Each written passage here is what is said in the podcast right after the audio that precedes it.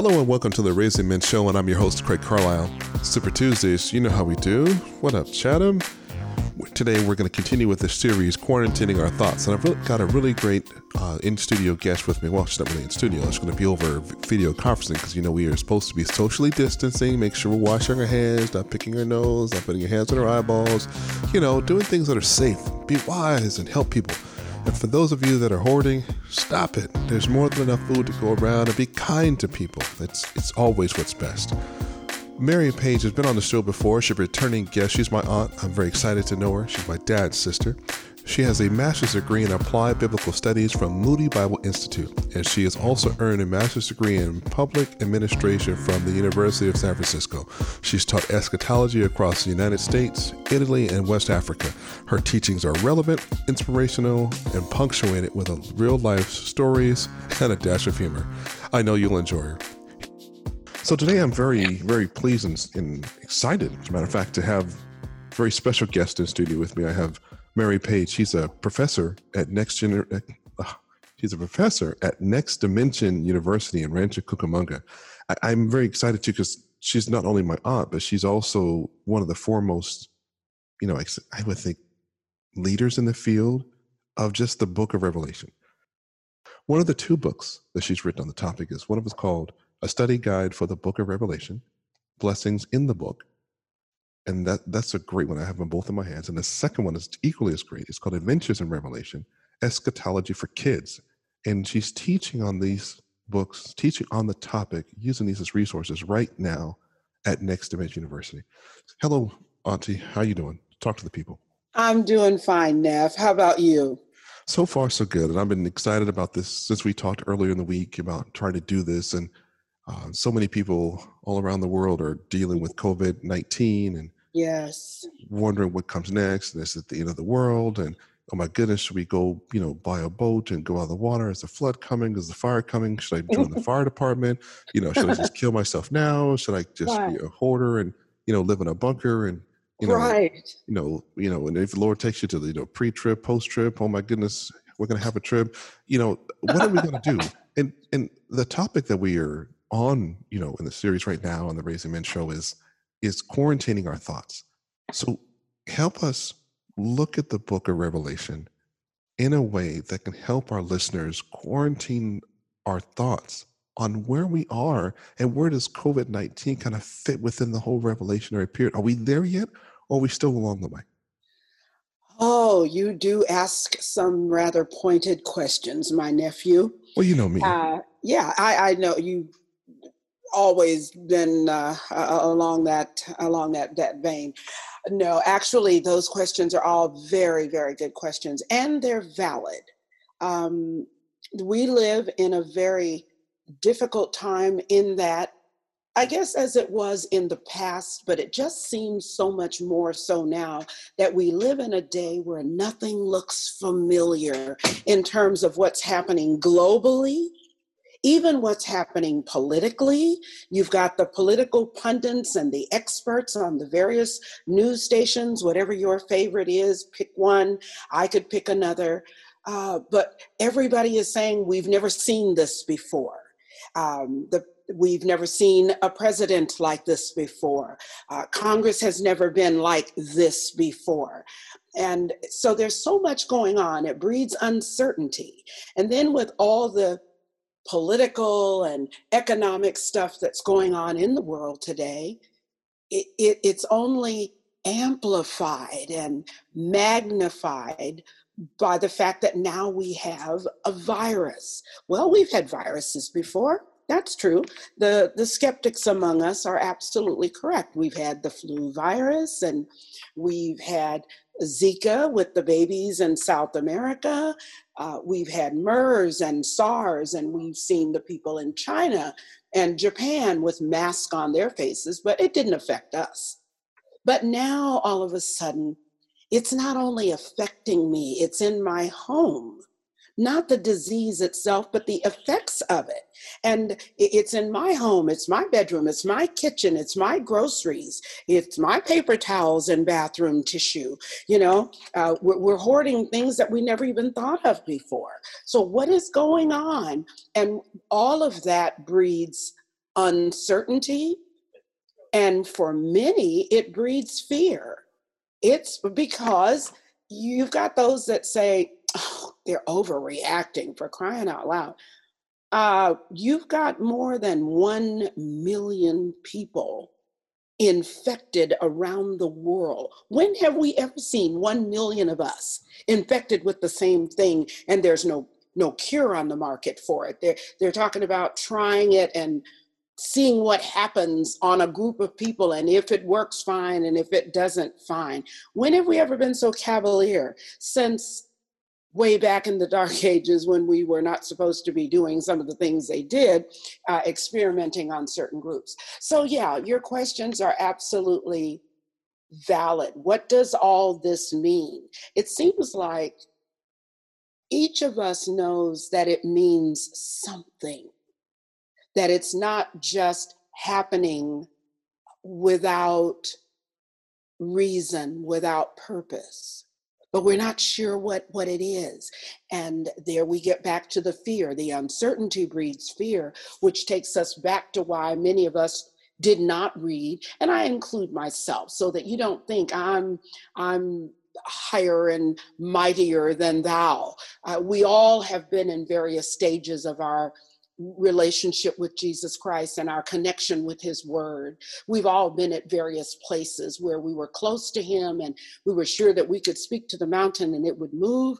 And then we've had other times where we weren't even sure He knew our name or where we live. So I'm um, trying to be inclusive with all of us in terms of where we are on the spectrum of what's happening what is happening and that, that as i was saying that is why many people are so lost because they have not read the book of revelation they have not been taught the book of revelation uh, and i don't fault the, our, our old pastors who brought us up uh, in the way and taught us what they knew. I do not fault them. They would tell us, stay out of the book of Revelation.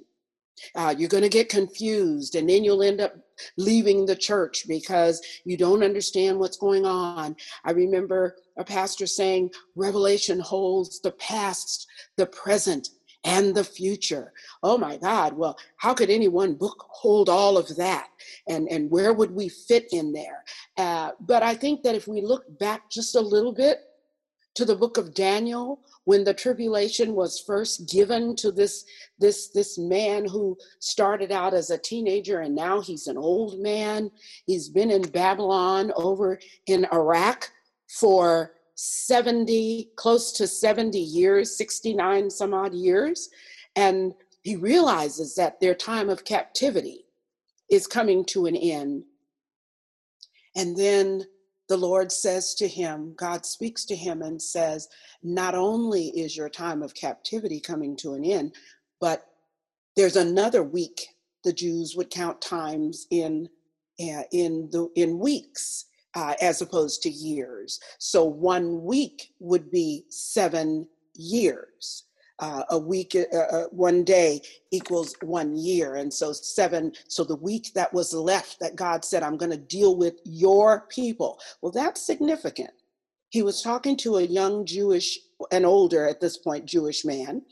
Uh, who became a, who was a prophet of the most high and he was speaking to him and he said to your people daniel that's key because as he begins to describe what we now know as the tribulation, Daniel didn't know it. No one in his generation knew it. Uh, and the Lord wasn't even prepared to reveal it. But he said to Daniel, as he begins to, to describe this week and what was going to happen, he said, But don't worry about it now, Daniel. Write what I'm telling you, document it, journal it, if you will, put it in a book, seal it up until the time of the end.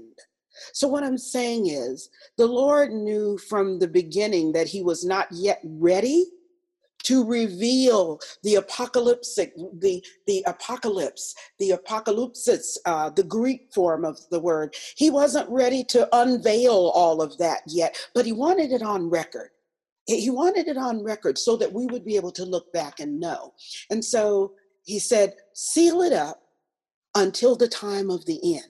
And then in the time of the end, knowledge is going to go to and fro. I'm going to open up this thing, and everybody everywhere is going to know what I'm talking about and what I'm getting ready to do, but not until the time of the end. So, our pastors who raised us in the word.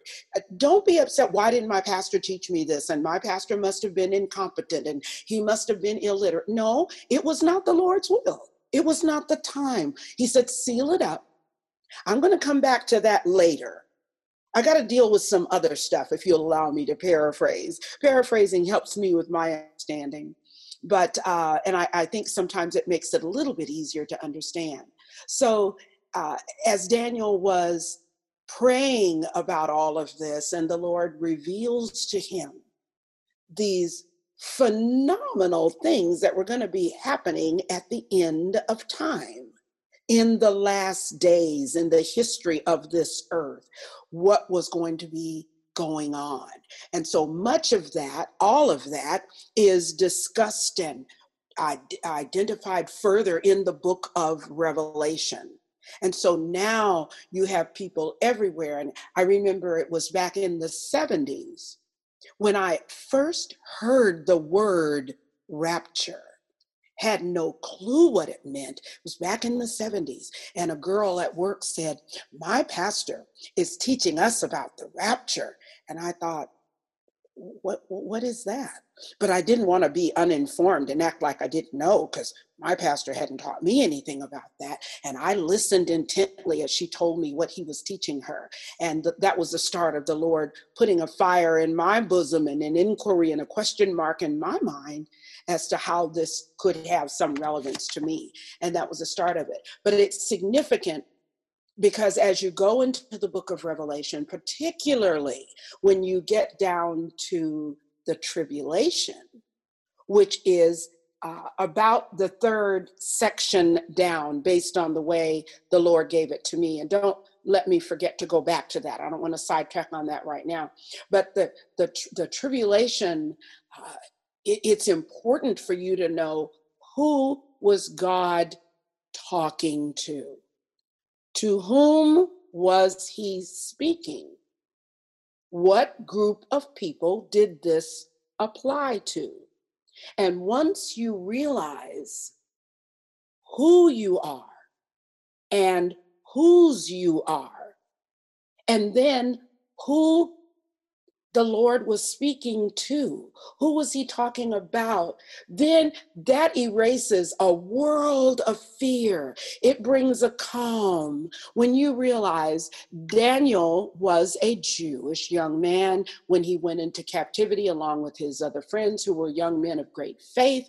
They had been there on a 70 year captivity, and now they were at least 86, 87 years old. Daniel's no longer this young young boy in the lion's den. He's now an old seasoned warrior praying for his people. And so when the Lord spoke to him, he said, This week, this, this, this tribulation thing that you're going to, to, to deal with and ex- experience is for your people, Daniel. So perhaps you are not Jewish, and I am not Jewish, except I do claim the blessings of Abraham by adoption. I then become a Black Jew. and, and proudly so, as I stand uh, with the patriarch Abraham and claim all of those unconditional promises which were granted to us through Jesus Christ. So now I'm an heir and a joint heir. But actually, the Lord was speaking to his chosen people, the Jews he gave them a job to do, called them out, and gave them a place in history. And they said, no, no thanks. We don't want you, you're, you're not our Messiah. You will never be our Messiah, even though the prophets had given detail as to where he would be born, where he'd be raised, what he would be like, what he would do. He fulfilled all those things. Isaiah said, A virgin shall be with child. Sure enough, a virgin tells her betrothed that she is expecting a baby, yet she declares fidelity that she has been faithful to him. Uh, just as the prophet said, but the Jewish people, the nation, yes, we have some Christian Jews, Christian brothers and sisters that stand shoulder to shoulder with us even now preaching the gospel of Jesus Christ, Christian Jews. And, and I think it's wonderful that we support them and, and, and, and, and love them. But the nation of Israel, as a nation, has not bowed her knee to Jesus Christ as Lord. And then some would say, well, why did he choose the Jews? Why them? Why not the French? Why not the Swiss? Why not someone from South or North America or Canada or one of the other continents? Why? Why? Why did he choose them? And the Lord said it was strategic. I, I, had something in mind. Don't think that I did this haphazardly. I chose you because you were the least of all people. And through your weakness, through your insignificance, my strength can really show up. I can show you who I am. And that's why, sidebar, I think the Lord calls some of us it's like, Lord, why do you have me with this radio program, this platform raising men? Who am I? I'm just trying to find my way. I'm just trying to recover from a great loss. I, am trying to regroup my life, and you call me for this ministry. Who am I? And then I would ask the same question Oh, Lord, oh, sovereign one, are you sure you did not make a mistake? Me, one of the least of all people. And the Lord is saying, Absolutely, I called you because you didn't think you knew everything, because you didn't think you were the smartest chip you know in the class. You you you you you you're not you're not all that and you don't believe you're all that. Therefore i can use you. I can fill you with my presence and my spirit. And so I think what was it? I said to you, don't let me forget to go back. Uh, talking about the third step there. Yeah, the third step, um, and and that's where that that's that's where the the confusion begins. But when you realize you, we today we live in the dispensation or the time frame of the church, the church there was no such thing as a church in the Old Testament. He had not implemented this strange new thing. No one had ever heard of a, of a church. He dealt with his people through the patriarchs, your Abraham and Noah and others. They spoke and told the people what thus saith the Lord. And then we had the judges that came along, and the judges told the people what thus saith the Lord and administered judgment throughout the nation of Israel. And after the people got tired of the judges, they wanted a king. And you know the story there someone they could bow down to, and someone they could bring love offerings. And they wanted a king. And you know, the, the Lord told Samuel to tell him, You don't need uh, another king. I'm I'll be your king. I'm your judge. I'll love you. I'll deal fairly with you. And they said, No, we want to be like other nations. And um, so the Lord said, Okay, fine. Let me tell you though what your king is going to be like. And then the Lord describes to them the manner of man that this king is going to be like. And sometimes we do that even with the people that we elect or the churches we go to or where who we choose to have over us. Sometimes you can see, I believe the last time we talked, we talked about red flags. And what do we do with the flags? Exactly. Exactly. Sometimes the Lord will show a flag and it's just waving, the, like like the cross ties on the railroad that my one of daughters would tell me about. The bells are ringing, the red lights are flashing, the arms are going up and down, the flags are waving, saying, Danger, danger, danger. And we're saying, Yes, I see it. And what did Israel say? Yeah, we hear you, Lord. He's going to take our sons and they're going to be it's killed. Four o'clock. He's, he's going to, our sons are going to be killed. Our wives are going to be taken and made cooks, and our daughters are going to be abused and misused and whatever but we want we want a king anyway we we want this and so the lord said okay so he took us through the, the time of the kings and then he put his beloved king david the man who was the apple of god's eye so far from perfect my lord how could a man who set up a murder and execution, an adulterer. How could he be the apple of God's eye? The same way that you and I are the apple of God's eye. God saw something in us. There was a song we used to sing a lot back in the day that said, He looked beyond my fault and saw my need. Yeah. And that's what God did. He he the Lord looked beyond our faults and saw the need and said, I, I can use that. I can use that boy. I can use that girl. I can put something in him. And, and, and so he did. So he took us through the times of the kings and he took us through the age of the prophets, where the prophets would say, Thus saith the Lord God Almighty, 40 days and Nineveh is coming down. If you don't fast and pray or if you don't seek the Lord, the, the whole city is going to be destroyed. And it would happen just as the prophets said. And then we come to the end. You've got the major prophets and the minor prophets, which, as we know, does not mean one group was bigger or more major or better than the other, but just the length of time that they prophesied and the, the number of prophecies that they shared. But we had the age of the prophets. Then we went into what is known as the 400 silent years nothing recorded, nothing coming out of heaven, nothing, no word from the Lord.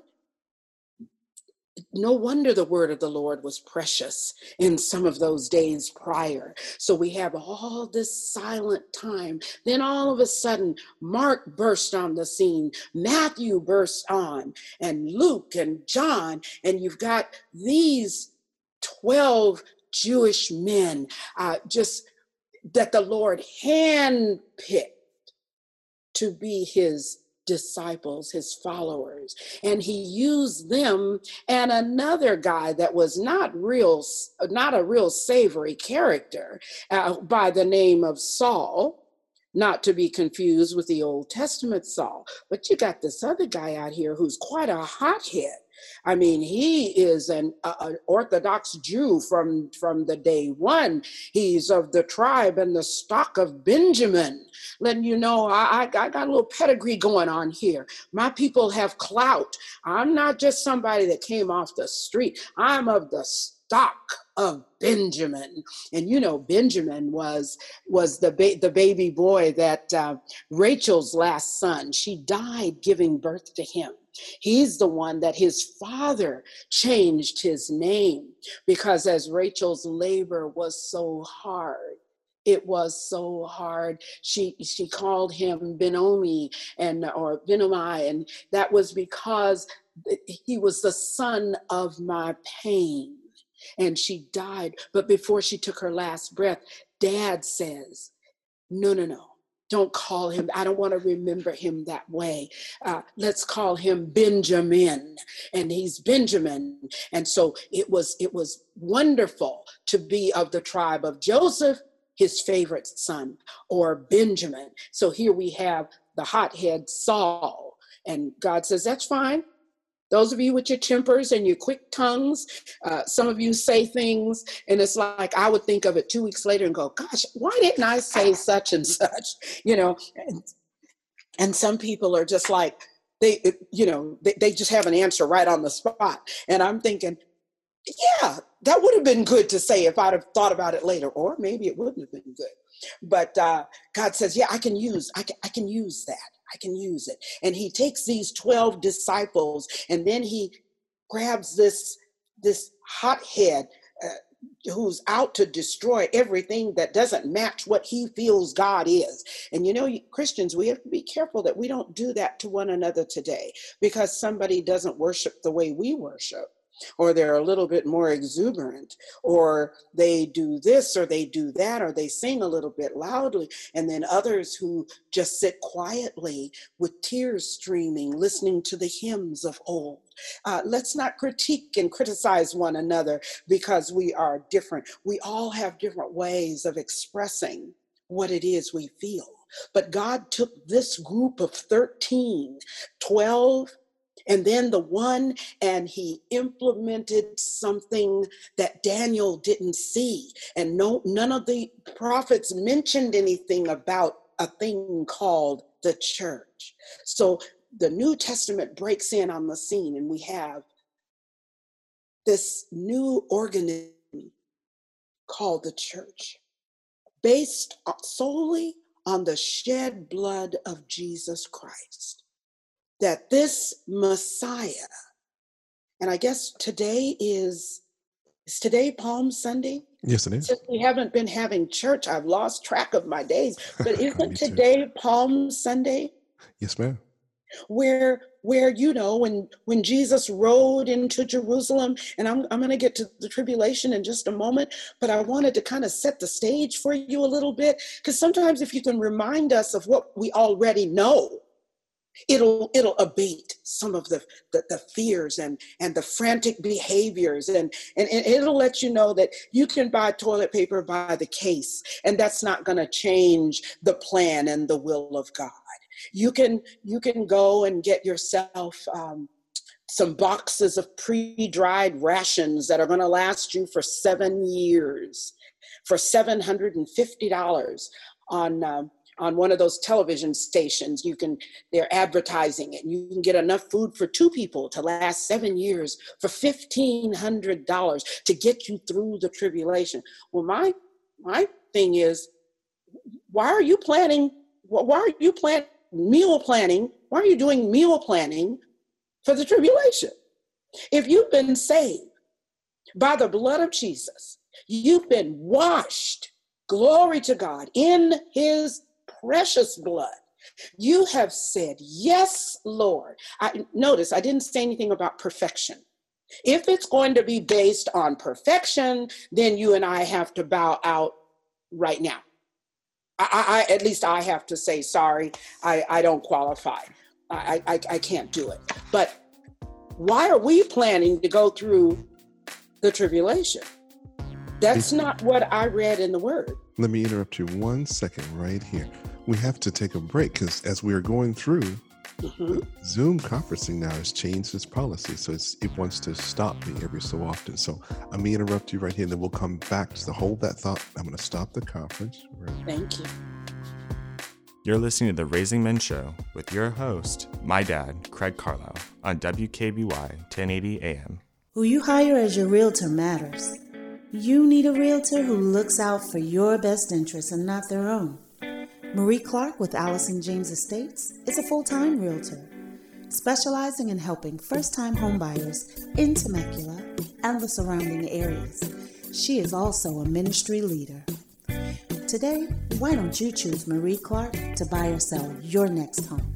Please call 951 265 6259. This is Craig Carlisle, the host of the Raising Men Show, and I'm also an executive producer of the independent feature film Restored Me. It's a powerful, feel good dramedy that centers around a young man trying to restore his relationship with his young daughter and her mother after his wrongful incarceration. This film speaks to restoring your faith and pushes a bold message of positivity and motivation. The cast includes Gary Owen, Bill Duke, William Lee, Matt Gerald, Richard T. Jones, Malik Yoba, Yancy Arias, and Beau Casper Smart just to name a few.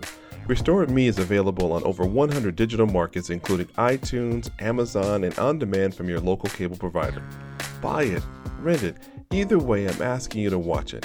It'll bless your life. You're listening to the Raising Men Show with your host, my dad, Craig Carlisle, on WKBY 1080 AM. Okay, we're back from break. So pick up where you take us back to where you were um, and keep going. I apologize for the breaks. I hate breaks in commercials, but not a problem. They are a necessary part of what we do. And I know that Zoom has been having some issues, so it's best that you do whatever you need to do. I am honored. Please let me say that to be a part of you and your and your radio audience. Those of you out there used to say in Radio Land. I don't know if they say that anymore. We say, "Oh, all of you in Radio Land," um, but I'm honored uh, to have a chance to share my understanding and why I'm excited about these days. I'm not fearful, but excited. But using common sense, and every now and then, you know, we are human. We we are flesh and blood. So we're we're not gonna we're we're gonna support one another. We're gonna hold each other up. We meaning all of us, not just you and me. But we're gonna hold one another up and not be overly critical. As I said earlier, We've not been down this road before. Some things that happen to us in life, we can honestly say, you know what, I've been here before. Sometimes when we're talking about money or be, or being broke or without a job or the car breaks down, you can say, you know what, I, I've been here before. I remember I used to work with a guy at Children's Hospital, and they were children's was getting ready to do some massive reorganization. It was huge and they were going to be combining departments and laying off departments and all kinds of stuff. And this must have been in the 80s because i went to children's in 85 january of 85 and um, and and everybody was nervous and wondering what was going to happen and it, this one guy that used to come in and out of our office, he was like what they used to call an orderly. I think he would take the patients to the OR and go pick up. He, he, was one of those always rolling around behind a gurney. But anyway, he did lots of things. And I remember him saying, You know what, Mary? I'm worried about it because I was looking for a job when I found this one. And I thought, You know what? That's true so he's saying, I, am I'm, I'm not going to trip. I was looking for a job. I, I, in other words, I was unemployed when I found this job. So sometimes we've been down a certain road before, and it uh, we're able to go back and you know draw on that. But we've not seen the likes of what we are seeing now, and it can breed insecurity, instability, fear, dread. And the other word that that um, that I like to use once I checked it out, it, it, he was talking, the Lord was talking to Joshua, and he would say to Joshua, Be not afraid, be of good courage. Tell them to be be courageous, be strong, be not afraid. And then he'd say, Neither be dismayed. And I've read that for like a jillion years. And then one year, one one day, I decided, look up that word dismayed in English. I mean, we can go Hebrew, Greek, and all that later. But but look, let's look at that word dismayed. And one of the definitions of it hit where we are right now, in my humble opinion. And that is to be dismayed, one of the definitions is to be afraid in advance that something is going to happen that hasn't happened yet. So you can be afraid because the, the storm is brewing and the clouds are there and you can see it, or you see destruction around you. Uh, the hurricane is the, the banks are overflowing. So that's a reason to be afraid. You hear the wind howling. It's not like you pretending the wind. The wind is really howling. It's a category three. Now it's up to a four. It's up to a five. Okay, you're afraid. That makes sense. Dismayed is you're already worried, sick about a thing that hasn't even happened yet. That's worse than just fear because dismayed is kind of like what I call the woulda, coulda, shoulda. There's there's no end to that. There there is no end. Uh, I hope that that phone in the background is not coming through on your. Phone. You're okay. You're okay. You know, okay. Um, because I'd have to stop and go and try to get it up. I'm sorry. Um, so we don't want to be dismayed, but we are human. We're we love Jesus, we love God, and we sometimes we're anxiously awaiting his return. And then when it looks like he might be doing something to get us ready then we're, not so anxious anymore. Uh, we are flesh and blood. We're, we're, we're not divine. Yes we have the spirit of god in us but that does not make me divine. Jesus christ was the one who was fully god and fully man he is the emmanuel that isaiah prophesied about and said that it's God with us. He's with us. And we have to remember that, that the Lord is with us. But I was saying, I believe before we left, that He instituted this thing called the church. And the church was an unknown entity prior to this New Testament revelation. And He took this hothead, zealous, highly educated guy and decided, you know what, I can use that.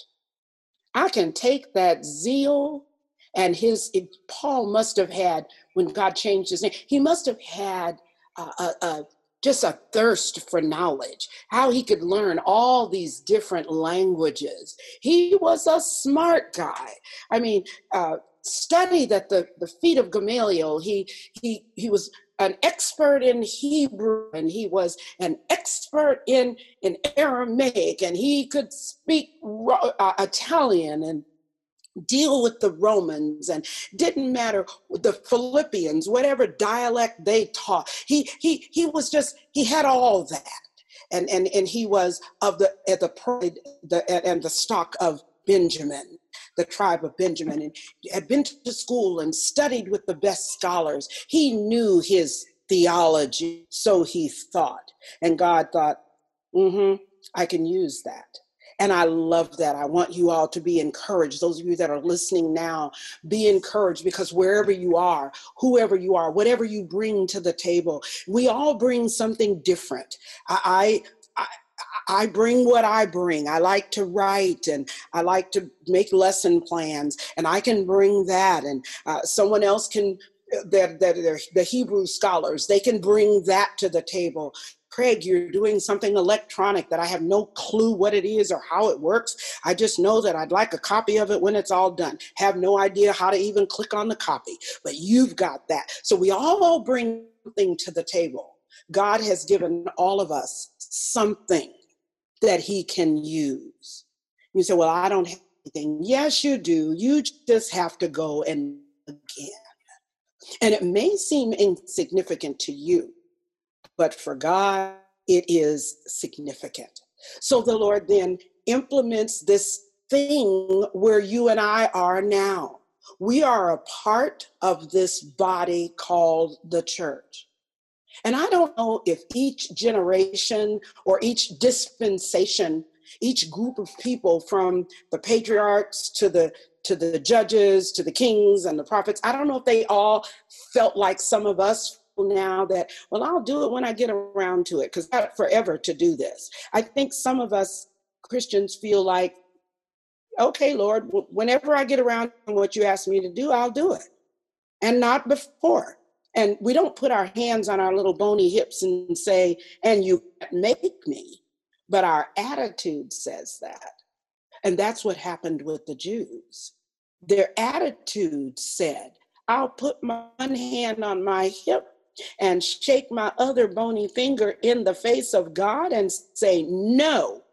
Now, I don't know how that would have played out with your mother depending on whether you're a millennial or a Generation Z or baby boomer and traditionalist. I can tell you, I've hung around some uh, a few traditionalists. My deceased mother was one uh, in that generation, and I married a man that was kind of on at the beginning of this baby uh, he was pre-baby boomer and then i'm a baby boomer and i can tell you if our parents had told us to do something and if we get up like immediately some of us well, let's just say there was no CPS to call, and our parents would not have been very happy if we had said, I'm not doing it. and so that's what Israel had the nerve to say. And so the Lord, after he finishes dealing with Daniel, then he says, Okay, Israel, fine. You, you, you don't want me to, you, I'm not your God. I'm not your, dis, I'm not your Messiah. Um, I'll come back. I'll be back. I'm going to deal with you later. Sometimes we say we're going to do stuff later and then we forget and we don't do it. And so we, but trust me, the Lord is not going to forget what he gave you to do that you postponed indefinitely and blatantly and arrogantly refused to do. So now he stops dealing with the Old Testament patriarchs and saints and he starts dealing with this New Testament group. And we have a limited time to do what we're going to do. We do not have forever. Eternity doesn't begin and end with us. The church has its dispensation, it has its charge. We have our duties to do what God has called us to do now. What are we to do? Tell a dying world that He lives. We are, He said, I, I, I want you to go into the highways and the hedges. That's why evangelism has burst forward and you have some of us criticizing one another why are you criticizing the guy that wants to go to some people ask me why are you going to africa we got we got poor people over here i know I know, but the Lord told, told me to go and help those over there. And He's got organizations here that are feeding the hungry, feed America, feed the children. And we're all, we all have to do what we have to do. But we can't just sit around and wait for what? Wait till spirit moves us? When he when he says go, he's expecting a yes, Lord. And so we don't have an indefinite period of time where this thing starts and ends with us. He expects us to be even Jesus himself at 12 years old. You know the story where he left behind and they had gone three days' journey and finally, Mary and Joseph look at one another and go, Oh, uh, have you seen Jesus? No. Well, cousin so and so. I don't, I don't know. I thought, I thought you had him. I thought he, uh, uh, and then they realize gone three days journey, and they're just now missing Jesus. Well, we, I guess we won't fault them for that either. Each that he was with some other relative. When in, when they went back, to check him out and find he was what? He was in the temple discussing things with the doctors and the lawyers and the scholars of that day, debating things that, that they did not know. And then when Mary and Joseph caught up with him, and then he said, uh, they like, son, how could you do this? Your mother and I were worried sick. Where were you? What were you doing? You know how you would say to your child if the child had been, would go, Oh, well, I was over, I was at the church with Pastor so and so. Are you kidding me?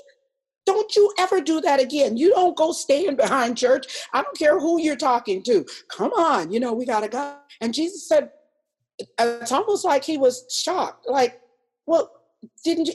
I, I had to be about my father's business. I, I don't have, I, have got three years to do what I'm going to do. I, I, don't have always. And I'm saying that so that you'll know t- our time is winding down. And then your individual time. I've got since yesterday three, not one, not two, but three death messages of friends and people that I know. One yesterday came by email, another came by Facebook, and another by a phone call. And it's like, good Lord, what is going on? So your time to you have to do may even be shorter. But church as a body of believers, whether we're in the physical building or not, Thank God the church is within each of us because Jesus has taken up his abode within us. Therefore, we don't have to be afraid. We can just ride out the storm. And it's not a foolish thing. Every now and then you'll see people on television. I live in Southern California, so I can't imagine, thank God, what a hurricane, a Cat 5 hurricane would feel like, or a tornado F whatever. I don't, I don't know what that would be like, but I do know that sometimes they'll tell everybody, evacuate now, get out of the city. Otherwise, no help will be coming to you. And they'll say, We can't send anybody back after you because we would be jeopardizing their lives. You've heard those commercials. And they'll say, and some of the people will say, No, not leaving. Been here before. I rode out the other one, a hurricane, whatever, whatever. I'm not leaving. I'm going to stay and ride out the storm. Some of those people didn't live to tell it. Others were blessed. They would say lucky, perhaps, but blessed. So, but we have to learn that our God is in control. And we can ride out the storm because when Jesus was on board with the disciples, that same Jesus, the same, this same dispensation, we're, we're, we're a part of the same church that Peter, James, and John were a part of. We're a part of the same church that Paul established in, in Ephesus and, and in Galatia and, and, and, and in Thessalonica and Philippi. Same church in Rome, same church. There's just this one church body, and we're a part of it. And when those guys were out on that boat and the storm hit, the virus swept toward the land, so to speak, making example here. All right, when he an analogy that when when the virus hit and they were scared to death, they had every right, though they were experienced. They were experienced sailors. Some of us are are experienced warriors. We walked with Jesus for 10 years. Some have walked with him for 15 or 20. Others of us have been around 30 or 40, and we might not want to go any further lest somebody try to calculate our age. And you know, a lady doesn't always tell. But uh, some of us have been through many a storm. And some of you in your five years, you've had some stuff that hit you pretty hard. And so you can say, I know what God can do. And so those gentlemen on that ship, those fishermen, those boys knew what to do in a storm and they had done everything they could do.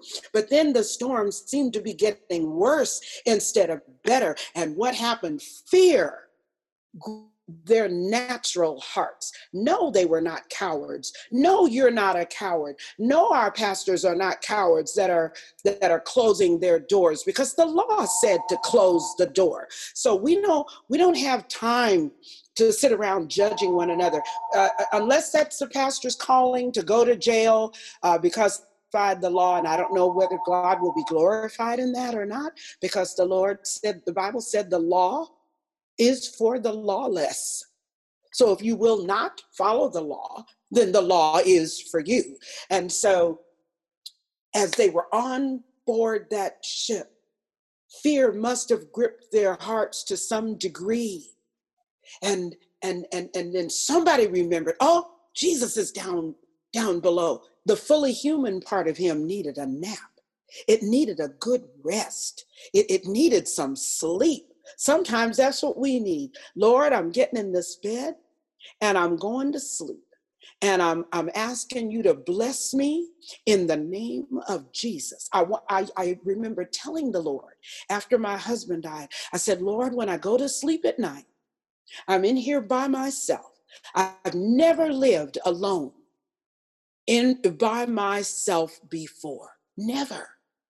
I've never, I've never been in the house day after day after day by myself. And I said, when I lay my head on that pillow, I want to sleep all night long. I don't want to be waking up shaking and trembling and scared and wondering what's happened. So Jesus was downstairs, down below in the in the ship, sleeping.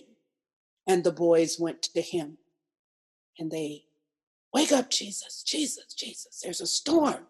And then somebody got an attitude like, don't you even care that we're about to die?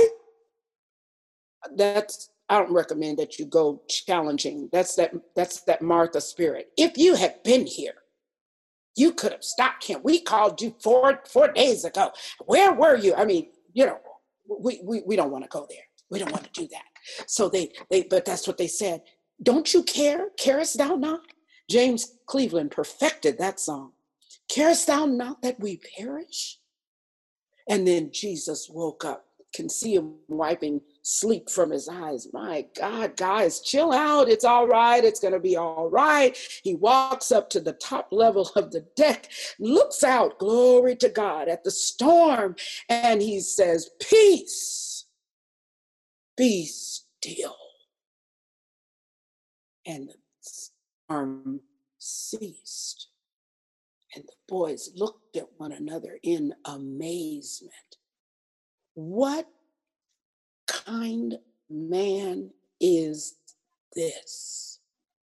We've never seen, we've seen a lot of stuff in our years as seaworthy fishermen.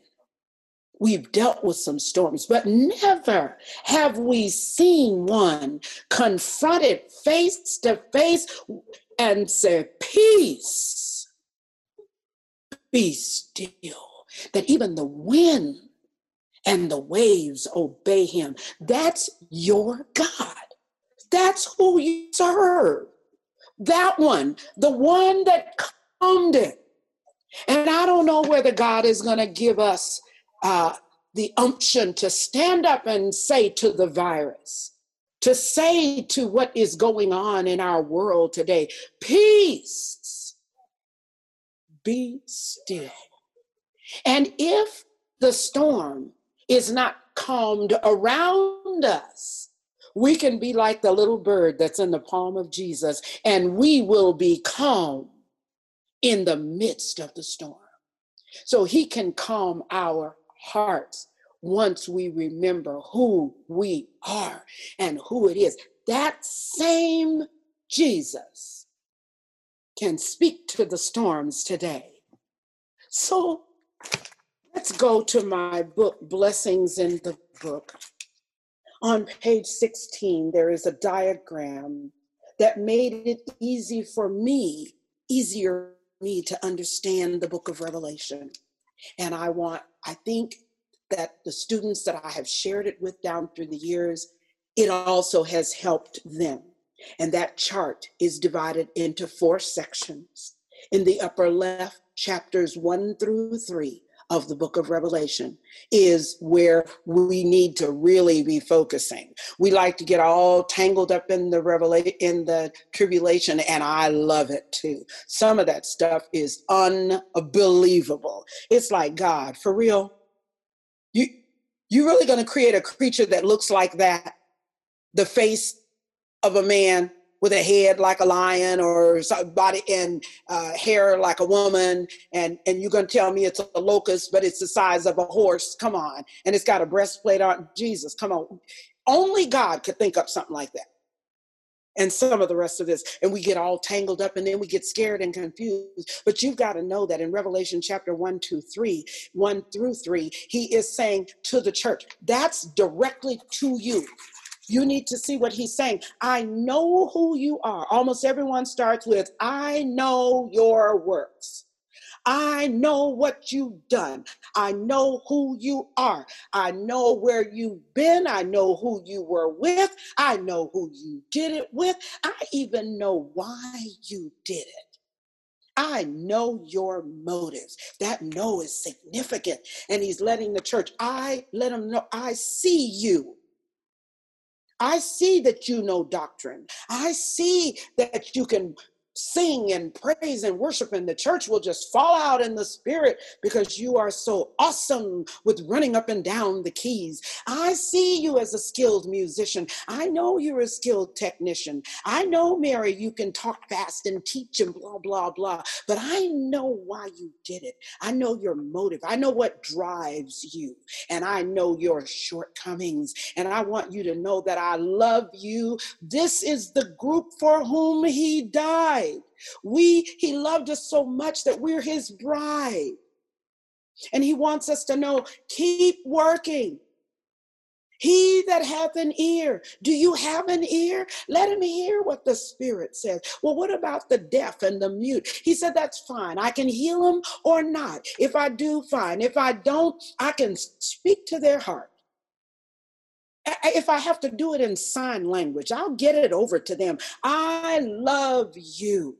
And so, those first three chapters, it's critical that we understand that's the first place where you find us in the book of Revelation. We are here, we're doing our work, and, and the Lord is communing with us. So, Revelation, it's revelation of Jesus Christ, which God gave to him which he then gave to the angel and sent and signified it by his servant John. And then John took that message, wrote it in a book, and sent it to those seven churches. Why seven? We all believe and understand that seven is God's number of completion. Everywhere on the planet today, you will find a church that is represented somewhere, somehow among those seven. You will find your church somewhere in those list of qualifications those list of characteristics and traits you you will find your church somewhere in that group. And so the Lord is speaking to the church, and he that hath an ear, let him hear what the Spirit says to the church. And some of the churches, he said, if you don't get it together, again, Mary's paraphrase. I've got something for you. Now, most of us as adults, we do not take kindly to uh, somebody giving us an ultimatum. Either you do this or I'll do that. You know, some of those of you that have the quick tongue would say, Well, I tell you what you can do with that. And the rest of us might be trying to figure it out two or three days later. We don't like an ultimatum. But the Lord issued some ultimatums in those first three chapters. If you don't do such and such, I, if you don't get it together, I will come swiftly and move your candlestick, your church out of its place. Your church will only be a byword and a memory. When I'm done with you, if you if you don't do what I have commissioned you to do, I I will take care of you. And you don't want to fall into the hands of an angry God. See, we know him as the sweet suffering Savior that was slain before the foundation of the world. O Lamb of God, slain for me. Ah, uh, yes, but in Re- in Revelation, we we go deeper into the Word and we find a different Jesus, one with an attitude and a chip on his shoulder, one his shoulder, one that you're not just going to say anything to him and get away with it. You will not walk up and slap this Jesus and tell him where he can go and what he can do. Because when you see him again on the other side of the resurrection, he is now angry and pouring out wrath without measure. So, one through three, he's talking to us, the church here on earth. Chapters four and five, just those two are brief, and I just love them because it is our first peek into the throne room of heaven. And we can see what is going on, and we get a glimpse of God that we have not seen before, with his face glowing like a diamond and a ruby.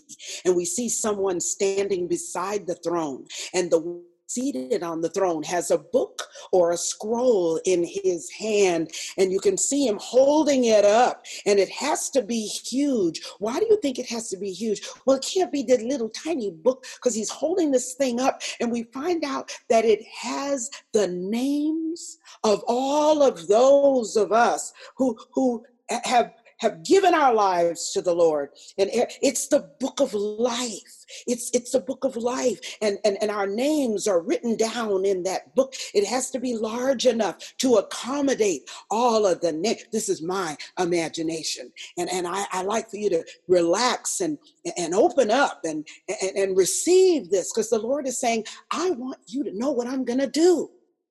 That's why we don't have to fear. He, he gives us certain signs and certain things that we can kind of gauge. We're not going to know the day he's coming. You might as well forget that. He, he made that very clear. So when you hear somebody saying, oh, he's coming on August the 23rd, he's coming on June 15th, just let that go.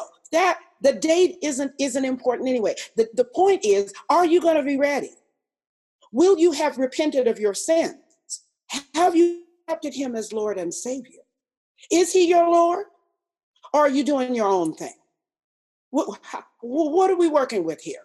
So it's irrelevant. You're not going to know what day he's coming. That's why I think he he was ambiguous even about the date of his death and people uh, the date of his um, uh, of his birth. Uh, people get all upset and they want to argue, and then we argue about the resurrection. Some say it couldn't possibly have been this coming Friday because from Friday to next, next Sunday is not three days and three nights. And then somebody else said, well, it, but it had to be at least on Saturday because they wanted to get the bodies off the cross by six o'clock Friday to six o'clock Saturday so that they wouldn't run into the, the Sabbath, the Jewish Sabbath. Somebody else said, well, it had to be Wednesday or Thursday. You know what? That, thank God, that's not my mission. I am not concerned whether it was Good Wednesday, Good Thursday, Good Friday, or Good Saturday. What is the point that I need to get out of this? And that point is that he rose. Not only did he rise, he didn't rise weak, he rose with all power. Look at that attitude. I got all power in heaven and earth in my hands. I've got the key. I didn't even know hell had a key. He said, But I've got the keys to death. I know who's going to die. I know when. I was shocked when I got the word about my three friends, but Jesus was not. He said, I got the keys to death, to hell, and the grave. I got it all. So I I am I am the one. I am the living God, the only true and living God.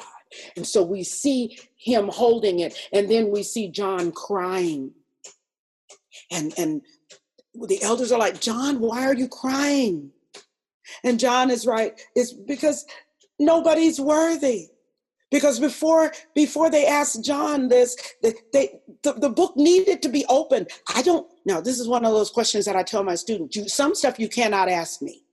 Like why didn't god just go ahead and open the book himself? I don't know. And furthermore I, i'm not inclined to even ask him well why didn't you just go ahead and open it? He wanted someone else to open this book and we're going to find out who that someone is. But before he picked that someone he looked and searched all of heaven, couldn't find an angel that was worthy to take the book out of the hand of him that sat on the throne and loose the seven seals of it. Couldn't find anyone worthy. And he, then he said he decided to look on earth and he searched everybody that was alive on earth. Nobody was worthy. Then he looked under the earth and he searched the sea and he couldn't find anyone worthy. But we know now that that book contained the last will and testament of Jesus Christ. And as long as as as the testator is alive, you you, you don't get to read the will. You don't get to distribute the assets. But once the testator dies, Oh my, now we, we need the will. The will has to be read. The assets have to be dispersed. We have to decide who's in the family and who's not. The pages have to get together. And even the pages that were that were ours by birth, uh, stepchild, foster child, adopted child, all pages, all calling all pages. We all have to go to the reading of the will. And Jesus is saying, I want you to come to the reading of the will. I have left you something. And it's awesome. You're an heir. And I want you to know, you have to know. So John was crying, Oh no, if there's nobody worthy, we're never going to find. I'm not. I'm not going to get my inheritance. Now, if somebody said that today, we would say you're just so greedy and you're being insensitive. No, you let a good, reputable lawyer knock on my door, send me a letter, and tell me that I have inherited millions or billions. I'm going to check him out. I'm going to have my lawyer do a, a, background and a reference check. And wherever I'm supposed to be to have reading of the will, I can guarantee you I will be there at least an hour to two early. I will be there waiting on the lawyer's office to open. It takes a good four hours in traffic to get to Los Angeles. Of course, now that we're all uh, on lockdown, I call it house arrest. You know, we just don't have the ankle bracelets, but we're all under house arrest. It, I probably could get there a little faster. But you let them tell me that I need to be in LA tomorrow morning at nine o'clock at some office downtown that I don't even know where it is in downtown Los Angeles. Craig, I would leave you so fast, son. I'm sorry. I would say, I hope that you can finish the rest of the lecture and you guys can read the rest of the chapters, but I'm out of here. I'd be gone tonight to be sure that I was downtown.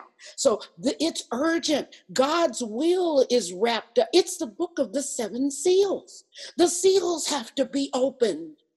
And each one of the seals carries out another phase of his will, of his anger, where he's pouring out stuff. His we've been praying it, but our Father which art in heaven, hallowed be thy name. Thy kingdom come we say it, but that's just for the kids. Thy kingdom come, thy will be done. Where? On earth or in the earth as it is in heaven. And then we go on into provision and all of that. But the will of God must be done. The seals have to be opened. We have to see what our inheritance is going to look like. We have to see how God is going to destroy his enemies. We have to see how God keeps his word when he told you, don't get upset and go after somebody who did you wrong. He said, Vengeance is mine. You're not authorized to go jump on somebody and beat them to a bloody pulp because of what they did to you. I didn't say you didn't have the right to feel like that because some of our hurts were pretty deep and we did feel, we feel like putting a hurting on somebody. But do you really want you, you want to go to jail because of them too? You want to give them the I mean, you go you're going to give them your past where they hurt you. You're going to give them your present where you're thinking about all this stuff and you're fuming about it and you can't sleep and you, you're mad at the world because they did you wrong and yeah, and then you're going to give them your future and you're going to do time for them. Because if you kill them, the law's coming after you. Even if you just slap them and beat them down real good. Sometimes it's just, I'm not a violent person, Craig. You know, the last fight I had was in sixth grade and it didn't go well. So, uh, you know, I, John Brown socked me in the eye when I was in sixth grade. And, and, and I met John Brown later as an adult. And I said, John Brown, why did you why did you sock me in the eye? He said, Mary Lou, you cursed at me. And I said, John Brown, I would never have cursed at you. I was a sweet child. He said, Mary Lou, you called me a name. And I'm like, John Brown, what I remember is we were in the assembly and it was dark. And I do remember sticking my hand through the seat, the little opening, and poking you like in the ribs in the back. But I don't remember. And and I think I did that, John Brown, because I liked you, but I didn't know how to tell you that I liked you. And so when we got out, I think John Brown was frustrated, and he said to me, "If you do that one more time, Mary Lou, I'm gonna I'm gonna get you when we get outside." I guess John Brown didn't want to be touched by me. So I guess I liked him, but I don't think he liked me, apparently. But anyway, so we get outside, and I don't know what I said or what John Brown said, but John Brown's version is different than mine. So he said that that's what I said to him. And the next thing I know, John Brown socked me in the eye, and it did not go very, very well. And I haven't stood up to anybody since like that. So I am not ready to fight and knock somebody down. And then my husband was there at the time when Joe, John Brown and I met as adults. And my husband goes, Well, thank you, man. I appreciate it. Since you took care of things, I haven't had a lot of trouble out of her. and I'm like, You are really, really cold. But you can't take vengeance on somebody. The Lord said, You're not authorized. Vengeance is mine. So and you, that's what we want to be able to see. So you've got us at a point now where so many people are wanting to know is the seals haven't been broken. So no. do, do you so as you already so you've already released so much freedom to everyone. Because okay. if everyone's people who are looking for is this the end? Is this the end? Truly, we haven't even gotten to the beginning of that piece. Exactly. And you've taught us and that one, all we had to do yeah. is be faithful and, and trust and know who God is. Yes. Then we already would know what God does. Exactly. And he says, I've told you so that you will not be afraid. I, I fear not, little flock. No, the seal, the seals have not been been broken, broken, broken. Revelation 6 through 19, all of those chapters are dealing with, every one of those is dealing with the tribulation. And how do we know? He gave us some specific signs, guidelines, so that we would know. Now, I tell you what I do believe, my brother, what I do believe, and I know beyond a shadow of a doubt, God is using everything that's going on right now, from the political to the economic to the spiritual to the physical.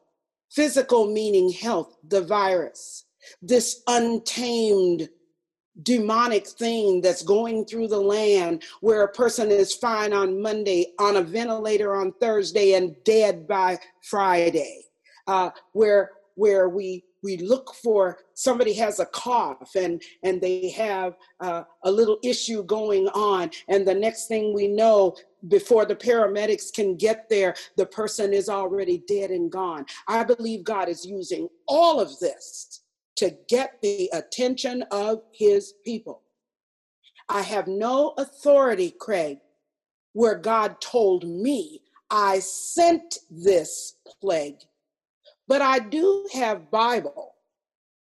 I do have Bible that clearly lets me know God will send a plague.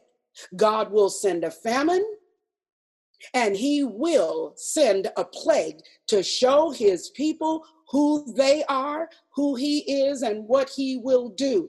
So I I know that God is using this. And further, I believe that this is an example for some of us. See, a few of us out there couldn't fathom how the Lord said after these seals have been opened and the trumpets have been blown and the bowls have been poured out. All three of those sets of judgments are contained within the seals because once the seventh seal is opened, it holds the seven trumpets. When the seventh trumpet is blown, it holds and releases the seven bowls. So when when the the, the horsemen, the four horsemen of the apocalypse, right up in the, in the early part of Revelation, in chapter six, after we see uh, the, a glimpse into heaven with chapters four and five of the book of Revelation. We see the one on the throne. John is describing everything that happened around the throne. What's going on? There's thunders, there's lightning, there's 24 elders, there are four beasts representing all the, the animal kingdom and representing all of the political kingdoms. All there represented. We see Jesus standing beside the throne. We see him in power and authority because as John begins to cry and weep because the seals could not be opened, the, the book could not, the, the will of God could not be done. Then the, the elder says, Don't cry, John. We got we got a remedy here. The lion, behold, the lion no longer a lamb. The lion of the tribe of Judah hath prevailed, and he can open, he can take the book, he can look on it. They couldn't even find anybody that could even look at the book. Had to turn away and, and, and, I don't know, in, in, in shame and darkness because you couldn't stand the glory of it. You couldn't even look on the book, let alone open the seals. But when the first, so the, the, the first seal releases the, we're getting ready now to the four horsemen of the apocalypse. And the first one is, and the reason we know, because this person, this personality has not on the scene. It is a leader and that horse is white that that leader comes riding out on and he's holding a bow the Bible says. No arrows. And most of us say, well, what good is a bow without arrows? But that would indicate that he's going to conquer because he's riding through the land. He's taking charge and he's got a bow and he's in white or, and on a white horse, but it says nothing about him killing. So he's going to take charge peacefully at first. We also know that when we tie Daniel and Matthew and Revelation together, we also know that this this white horse, this first rider, which in Revelation chapter six, it opens it up. Um, and what and when and and I saw the lamb now, when I saw when the Lamb had opened one of the seals, and I heard one of the four living creatures saying unto me in a voice like thunder, the voice said, Come and see. And I looked, and behold, a white horse, and he who sat on it had a bow, and a crown was given to him. Somebody had to make him king, give him a crown. Our Lord is already king. And so they were going to make him, a, a, give him a crown. And he went out conquering and to conquer. So at first, he comes in peace. And one of the things he's going to do that has not been done yet is to make a treaty with Israel. I'm not talking about somebody boasting and bragging that they can make a treaty. This evil figure whom you will find later is known as the Antichrist. He is the very opposite of everything Christ is. So the Antichrist is going to make a seven year treaty with Israel. This is how the tribulation will start. It will start with peace. Israel will will at some point be able to rebuild her temple, right? I've been to the ruins of the old temple in Jerusalem, and it is a phenomenal piece of structure. I stopped to pray there. I covered my head out of respect and went to the wall and I prayed for all of my friends and family and everybody that I know. And then I did what the Bible said. He said, Pray for the peace of Jerusalem. And you pray and you write things on little slips of paper and you fold it up and stick it in the crevices and the cracks of the wall. And that's there. But there's been a dispute about the land forever and who owns what and the, the Muslims and what their piece of the land is and where they have the dome of the rock and that beautiful golden dome that we see when we see Israel, that's not God's chosen people, the Jews. So we have we, we, so Israel is looking and waiting for her king to do what the disciples thought he was going to do back in the first century but he didn't do it. That's what that's how the conversation started. Are you going to restore the kingdom to israel? All this you say you're going to do are, are you going to do it now? When are you going to do it? And so we we um we find that that the antichrist is going to come in make a treaty with israel for seven years. That has not happened. That that that so this cannot be the start of it. That hasn't happened yet. Further i don't believe and most mainstream scholars now i do have to warn you sir that for as many people as there are as many scholars, quote unquote, as there are, as many pastors, denominations, religions, you'll find that many views on everything you can think of about the book of Revelation. And I would advise people be not soon shaken in mind. Learn who you are. Know what it means to be a child of God. Know your benefits. You need to know your benefits. You have benefits as a child of God. And you need to know that God is not angry with you.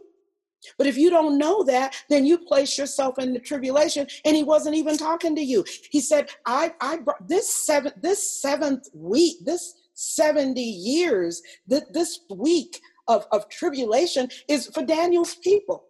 It's to get them from when the mama said, You're going to do the dishes before you go to bed, and you said, Make me.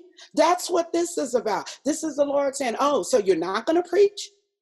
You're not going to preach the, the gospel of Jesus Christ. You're not going to go and, and on the day of Pentecost be filled with the Spirit, with the Holy Ghost. You're, you're not going to go and preach the world. We'll see about that.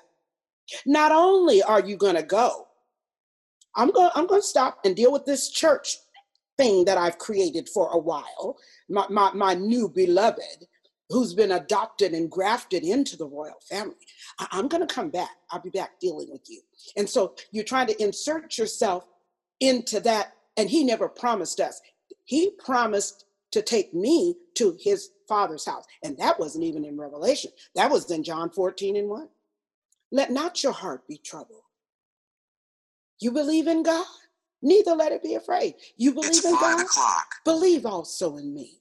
Because in my father's house are many mansions. And if it were not so, I would have told you. Because why? I am going to prepare a place for you. He said nothing about, I'm preparing you to go through the great tribulation. I'm preparing you to be beheaded. I'm preparing you to be subject to the enemy. I'm, I'm preparing you to have Satan take authority over you. I'm preparing you to run for your life from one end of this world to the other. No, he said, believe on me.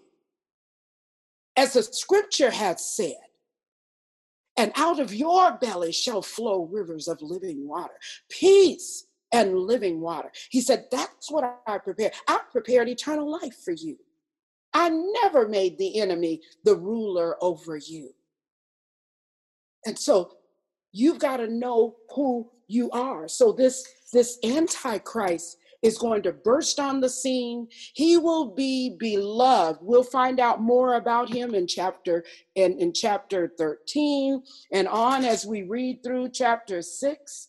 Uh, the whole thing is going to talk more about what those horsemen do. There's four of them, symbolic. Why horses? Why not cows? Why not dogs? Why not sheep? To me, I find that somewhat irrelevant. A horse, though, is is part that was used. He's he's the the beast that was used uh, for the cavalry.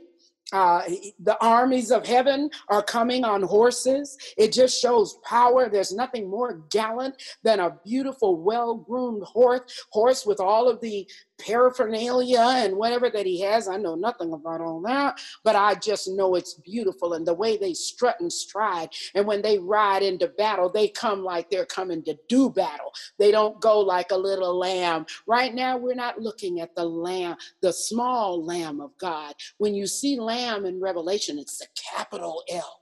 Oh, lamb of God, slain for me. And so we'll see him coming. But this this antichrist which is released with the first seal he is going to be beloved. He's coming in peace. He's going to make a treaty with israel. Nobody else could get a treaty treaty with israel. Our government our, our leader said he he said I, can, I i can do peace in the middle east. I can handle that. I'm the chosen one. Okay. And uh, i think he thought that he could and found out that this eh, this thing with Israel and her enemies and the Arabs and and um, Iran and Iraq, Persia, and, and all and, and Saudi Arabia. It's a bit more complicated than a lot of us thought. Because if you make friends with one set of the relatives, uh, of set of Abraham's kids, you're going to tick off the other set of Abraham's kids. And if you try to bless them, then the other set. It's a tangled web. But the the Antichrist, beginning with just, but see, don't stop with just that one or two verses, read on and you'll find out how what his character is. And he is going to have the power to do what no one else has done, and that's to make a treaty with Israel. She'll be allowed to, to have her own homeland. She will be allowed to worship and do sacrifices. She thinks her Messiah has come. And that's the sad part. It almost makes me want to cry. Bless her heart. She's like, oh, Messiah is here because he's coming in peace at first until you get to the second horse, which when that seal is opened, that horse now is red. Because in the middle of the week, and remember the week is seven years, so three and a half years in, which is also referenced all throughout the book of Revelation in different ways. Three and a half years, 42 months, uh, one week, and 1,260 days, all three and a half years. And when you do the math on it, don't forget to use 360 not 365 because the calendar was changed but you'll you'll find that he is then going to make this treaty there's no lasting treaty with Israel going on right now. There's and people are going to love the Antichrist. Oh my God, they're going to sing his praises. Oh, wonderful. And who is like him? Who can make war with him? It, it, one of these days, I'll have to just read some of this, the book of Revelation, to your audience, and we'll just do like a, a family reading hour. We'll have to figure out how to do that if that's something you'd like to do. Yeah, that would but be awesome. all through there, huh? Yeah, that would be awesome. So that that's one reason. The other reason we know is the rapture, the Lord promised to snatch us out of this earth before he poured out his wrath. He said, I have no appointment with wrath for you. That's like showing up at the doctor's office on the wrong day and then going, No, Mr. Carlisle, you don't have an appointment today. But I thought I did. Well, I'm sorry. There's nothing on the books for you. As a matter of fact, I don't even show that this doctor is your, he, he, he's not even your doctor anymore. He's no longer with us. I don't know what you're talking about. So the Lord is saying, I have no appointment for you for wrath. Why? Because everything you did that would have angered him, he has forgiven you for it. And he's done what we can't do. He's forgotten it. See, we can if we choose to, and I think it is a choice. Not willing to debate that with you, but I think it, I think forgiveness is a choice because you have to get past your hurt and giving up your right to be angry with me for what I did to you. So that's but that's a show topic we're gonna have to do together at another time because that, that's gonna be a whole hour plus on its own. No, no, I'm just saying. I just think it might be a choice that you make, and and you and and finally you can choose to let go and move forward. And I, the way it blesses me is I'm not giving you any more power over me. I'm not giving you another day as I said, you took my past. You robbed me when I was a child. You did this to me, that to me, and that to me. You ruined my self-esteem. You you you messed up my educational possibilities. You you ruined who what I thought about myself. Blah blah blah. Now you ruined my today because I'm stuck and I can't get past it. So you hurt me yesterday. You're hurting me today, and then I'm to give you my tomorrow too. No. I'm going to choose to let it go. But the Lord said, anything you did, not only have I forgiven you for it, I've cast into a sea of forgetfulness to be remembered no more. You and I would have trouble erasing from our memories. So sometimes we get the two of those mixed up. forgiveness and forgetting are not the same thing. But neither has unforgiveness or forgiveness, whichever subject we're talking about. You don't you don't have to let it ruin your tomorrow. So the Antichrist has not shown up on the scene. The whole world will love him and wonder and marvel after him. And that is not our great leader nor any other leader that we see on the landscape today. I would not be surprised if that leader is somewhere being prepped you know if satan already he has a plan in mind. He's going to duplicate try to duplicate everything God did with God the Father, with God, God the Father, Satan himself, the dragon, that serpent, the devil, Lucifer, Satan, all one and the same. He will take over the role of being the father, if you will, in the last days. Then he will anoint, give his power to one that is referred to as the beast. He is the false Christ, the anti Christ, the one who is everything you can think that Christ is, that's what the Antichrist is not. If Jesus gives life, the Antichrist is bringing death. If Jesus is the healer, the Antichrist will bring sickness and disease, and so forth and so on. Then, to round out that ungodly, unholy trinity, you will find that the that he will implement another leader known as the false prophet, who is the equivalent in our vernacular of the Holy Spirit, the one who motivates us to worship. He, he, when the Holy Spirit moves you in your mind and your heart, and you begin to think about how good God is, it almost compels you to say thank you and to worship.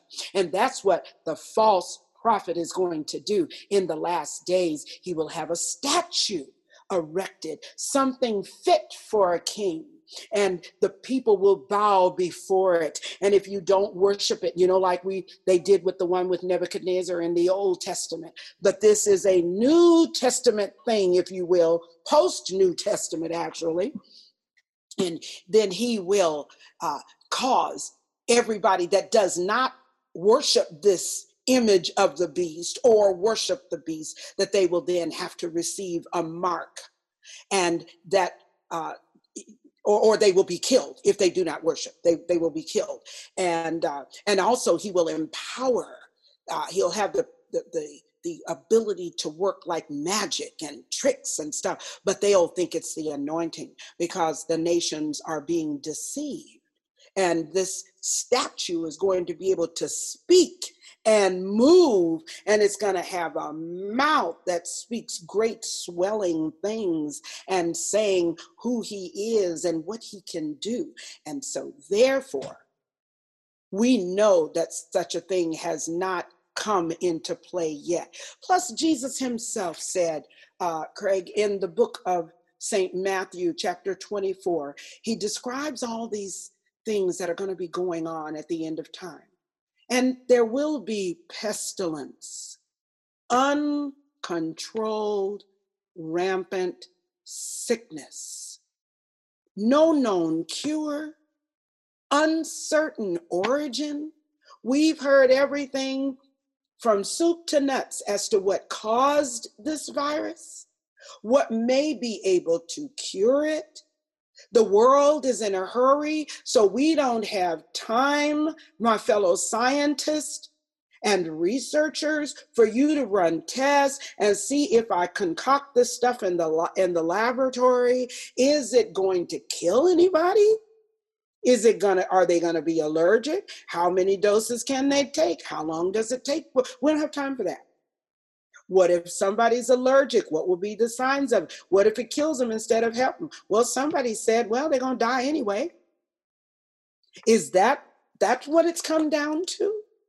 So we don't have, we are in the end times, but Jesus said, Jesus said, you should be able to believe him. The end is not yet. It's not yet. The Antichrist has not been released with ramp. And and the bible the apostle paul was telling them that the spirit of god is is withholding he's preventing the antichrist for, from coming. And and he wants us to know that the, the end is sure to come but it has not come yet. The the and, and but the lord did say that the spirit of the antichrist is already in the world when? Today. So, those of you who are concerned, if I could speak directly to the audience, those of you that are concerned about is is this it are are the seals being opened right now is is this the end Will I have time to repent? Do I need to pack up and move to the mountains? He was not talking to you. He when he talked to, to the Jews and he said, When you see these signs, flee to Judea. We don't even know where Judea is. I mean, on a map, um, we could find it. But the point is, he was not telling you to run from your enemy. That's nowhere in the promises that I've read so far. I see nothing in there. I am told, however, that this same Jesus that left that day from the men of Judea and of Galilee. And he said, Why stand ye here gazing into heaven? Why are you just looking up, watching what's going on in heaven? And that's one of those rhetorical questions because he knew they were looking at Jesus. He knew. But he but he but he made a proclamation. The angel said, this same Jesus. And I think that's significant. The same one that was on the boat with the fellows when the storm came, the same one that walked to the tomb and spoke to Lazarus, who'd been dead, unembalmed, unembalmed for four days in a desert town. That same Jesus that called him and raised him from the dead, and so many other miracles. The same one that hung, bled, and died on the cross for, for your sins and for mine. That same Jesus is coming back in like manner. You're going to see him. And the Bible said that he was going to come and meet us in the air. He's going to meet us in the clouds, the dead in Christ. Your mom my sister-in-law, my husband, your your dad. Somebody lost a baby, somebody lost a child, somebody somebody uh, lost a, a dear friend. All of that. All of the he said the dead in Christ are going to rise first. Then we which are alive and remain shall be caught up together with them, them who, them dead, to meet the Lord in the air. And then he says, in case you're worried about what's going to happen next, he said, and so shall we ever be with the Lord. This body will be changed from mortal to immortality in a moment. He said at the last day, there's going to be a trump that's going to sound. And he used midnight as, as a metaphor, as an example. The trumpet will sound, and at midnight, there's a cry made. All right. And the Lord is going to come and reclaim his own. All right. Any other questions so or comments? So you're not saying it's the Trump, like President Trump, going to speak. You talk about an instrument. I'm talking about the instrument that King James referred to as the trump, but we refer to it as the trumpet. The I was giving trumpet. a hard time. Uh huh. That, but you know what? You, you you can do that as the host. You can sure do it. No, um, I, I I can't go political much further than I already have. So, uh, if you'll allow me, yeah. I, I'd like to let that go. I know there's some people out there saying, "See, we we already got the Antichrist right there because the Trump's there. There you go." But but I, I, appreciate you so much for for giving that great detail, and it's it's needed. It it's going to make so many people that hear this free, not just for this reasons, this uncertain time, but in for years to come, as we start to uh-huh. listen and seek God for ourselves. for what he's all about yeah. and what he wants us to know because you know and i encourage everyone to just to sign up for you know you know mary's class at next generation i always get the name of university that's why uh, next, next dimension. dimension. university rancho cucamonga there's an online com- component i know she's uh, yeah a teleconferencing component right um, Yes, ma'am. What I may end up doing, Craig, if, if I may interject, I think that I need to set up a different format and and use Zoom for my end times teaching. Okay. And and if I could speak with you about that offline, sure. I'd like I'd like to talk about that. Um, the university at one point did not have the option of just taking one class, and I uh, they it was like it, my class was being offered to the resident or, or to the permanent students had who had already signed up for either a bachelor's, a master's, or a doctoral program. Mm-hmm. And that's what I've been doing. I've been teaching uh, on every Thursday night for the last 12 weeks uh, at the for the university, and the second and fourth Saturdays when those classes meet. Uh, but some people at the time when I first came, they were not able to sign up just to take my class. So what I think that I might do is is set up my own uh, Zoom class for those people who are not in programs, not able to get in a program.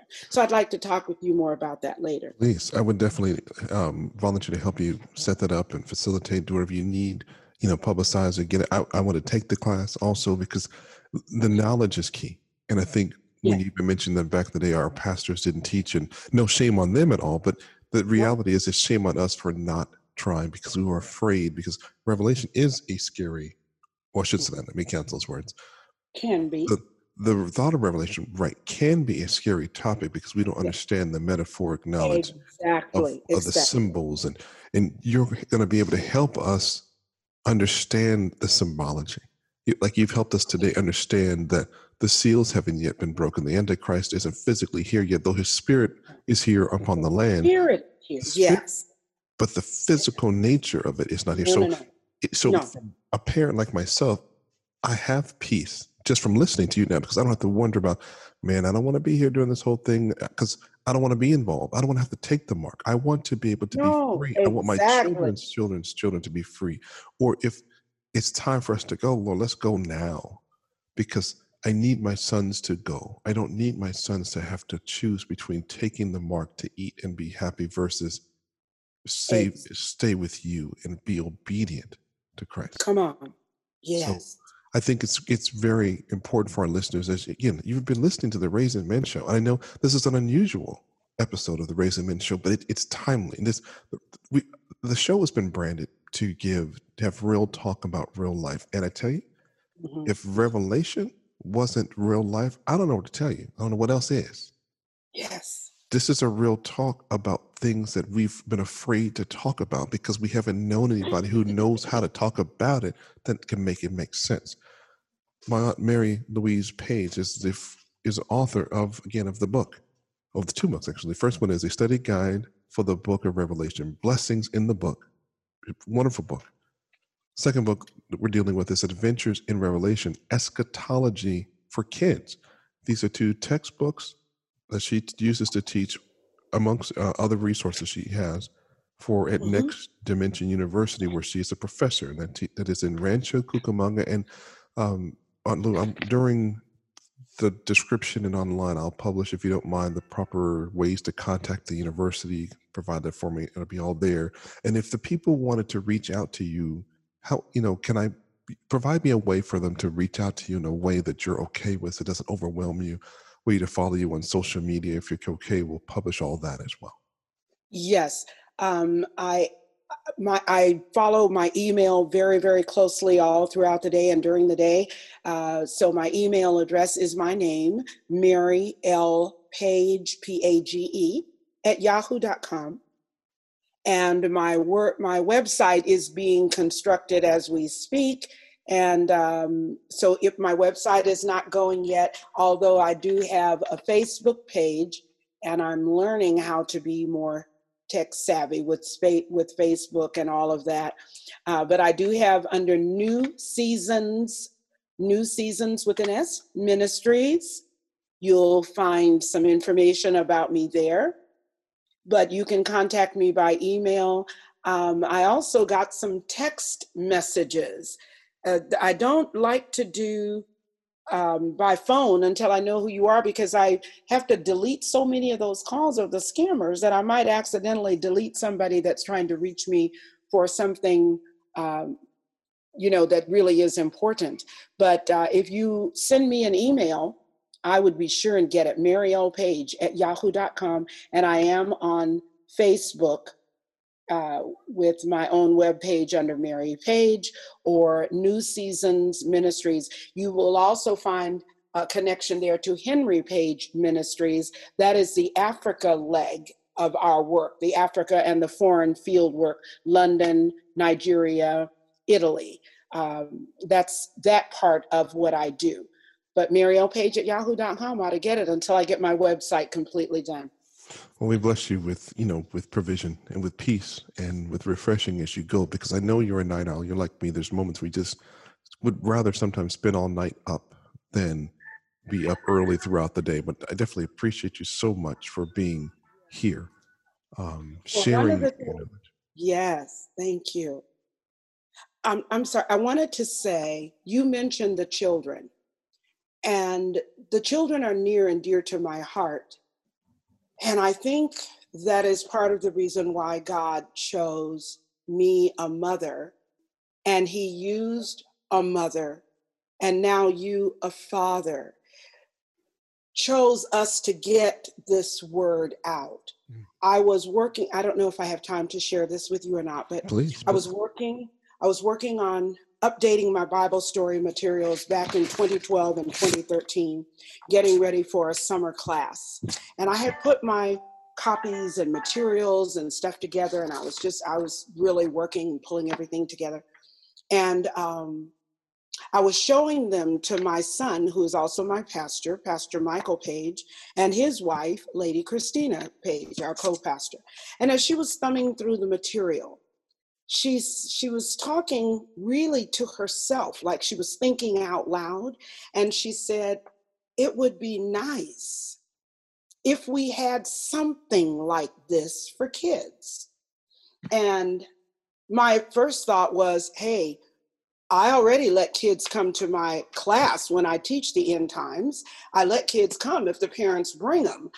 But before I could get that out and and and and, and verbalize the thought, I remembered quickly how difficult it is to teach. You know, it took all of my skill that I could muster to teach a group of eight to 10 to 12 year olds and a group of adults in the same setting about a subject as complicated and complex as the second coming of Jesus Christ. And so the Lord immediately began to give me how to organize what I thought was a class. I thought I was organizing a class. He gave me chapters, titles, all these different titles that ended up being the individual chapters for uh, the book of for the book of adventures and revelation.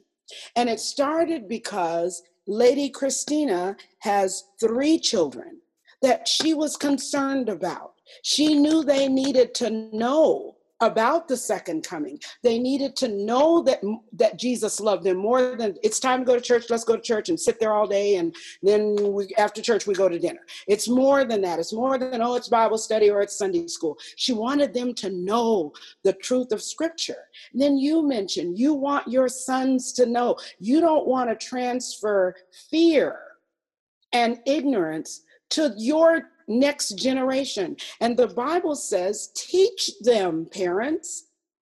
Teach them who God is. Show them, tell them, oh, God just worked a miracle for us today, or God just made a way for this or a way for that. So, you wanting your sons to know more than you knew at their age.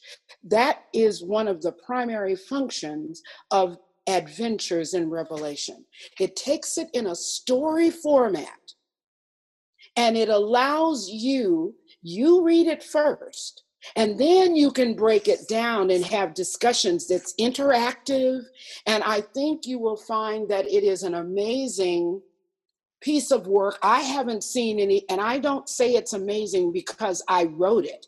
I have to give God sincerely the credit, all of the credit for putting that work together it's like it just flowed out of my head. I didn't sit down and research it and think about it. And I, and, and I think that you'll find the children will love it. You will love it. You can read it in bits and pieces. It can be nighttime reading. It's not going to scare them into horrible uh, nightmares, uh, and even those chapters that do deal with war or something like that, I give the parents a head up and I call it PC. That's the rating that I made up. And that means parents' choice, where you can read that one page first. And if you think it's okay, then you can share it with your child. There's just a few of those chapters. Uh, you might even find parts of my story in there when it comes to the uh, marriage supper of the Lamb, that great wedding that we're going to have in heaven. You may find something in there of somebody you know. But I wanted to just piggyback on what you said because the Lord requires that parents teach the children. And there's a place in there where your child can write their name in the book, signifying the day that they either dedicated or rededicated their lives to the Lord, with the focus on love. I remember coming into the church as a 13 year old, getting saved and giving my life to the Lord. And nobody that I recall told me that God loved me. But they did tell me the rules of the church. You can't wear this. You can't put this on. You can't. There was even a debate back in the 60s as to whether or not you could wear an afro or a natural, or whether you had to press your hair, or whether you couldn't press and straighten your hair. It was just, it was amazing. Whether women could or could not wear pants or jeans or shorts or whatever. It was, it, so they told me all that. But what the children need to know is that they, they need to know what some of us adults have missed. We wouldn't be scared if we knew what the Father had promised. And if we knew that He cannot lie. He can't. He has no reason to. He wouldn't if he could, but the Bible says he can't. So I think it's just an amazing thing that you mentioned, and I didn't mean to go on and on, but I wanted you to know that you are on the right track. Your sons will then have a head start on knowing who Jesus is. They will be, they perhaps already know him, but they'll know uh, the, the, the Jesus of Revelation, they'll know him in a different way and they won't fear him. They will look forward to his coming. Oh, he's coming on a horse and he's got an army behind him and he's going to get the bad guys. Oh, yeah, it's going to be bad times for the bad guys, good times for the good guys. Jesus Christ to the rescue. God bless. Amen. That's what I'm looking forward to because I, I believe in the scripture says you will know the truth capital T, and the truth will make you free. So I want us all to be free. Would you would you pray for the listeners? I think it's very important to to wrap this particular session up with prayer. And would you just lead us? Yes. Father, in the precious name of Jesus, no other name under heaven whereby we must be saved. We bless you this afternoon this evening, wherever this broadcast is being heard around the world. We bless you because you are God and there is none like you in all the earth. We bless you because you have called us friends. And you told us that friends will tell each other where they're going, and that you have not called us servants. Yet we choose to be bond servants to you because of what you did but you have given us an inheritance among those that are sanctified. We thank you that you have blessed our going out and our coming in. You have given us an opportunity to share from the Word of God.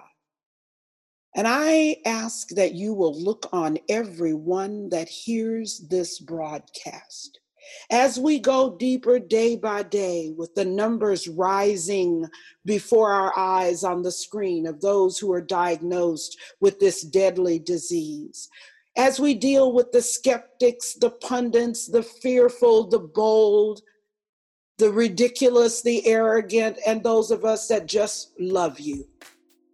I ask that you bless us, calm your people, speak peace to the hearts and mind. Let us know that you have not given us the spirit of fear. That is why you told us and gave us the details. You have not given us the spirit of fear, but of power and of love and of a sound mind. And I take authority by the presence of the Holy Ghost to speak to every believer that is listening, to everyone that will become a believer as to as a result of the spreading of the gospel. We say peace, be still. Sleep well, my friend. Our God is still in control. There is nothing too hard for him.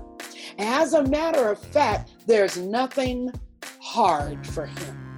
And I'm asking that you will bless these thy people as we navigate these treacherous waters of the end time uncharted waters, things we've not seen before. But because you are in control of all things, we have nothing to fear. And I ask that you look on this young man who is trying to get the word out in our relationships, in our spiritual relationships, and everything that you have assigned for us to do. I'm asking that you will bless Craig, bless his work, let it multiply, let it go around the world and be a blessing to everyone that will hear it. And I ask that you do it all in the name of Jesus Christ, the Son of the living God. Thank God. Amen. WKBY 1080 AM. We keep blessing you.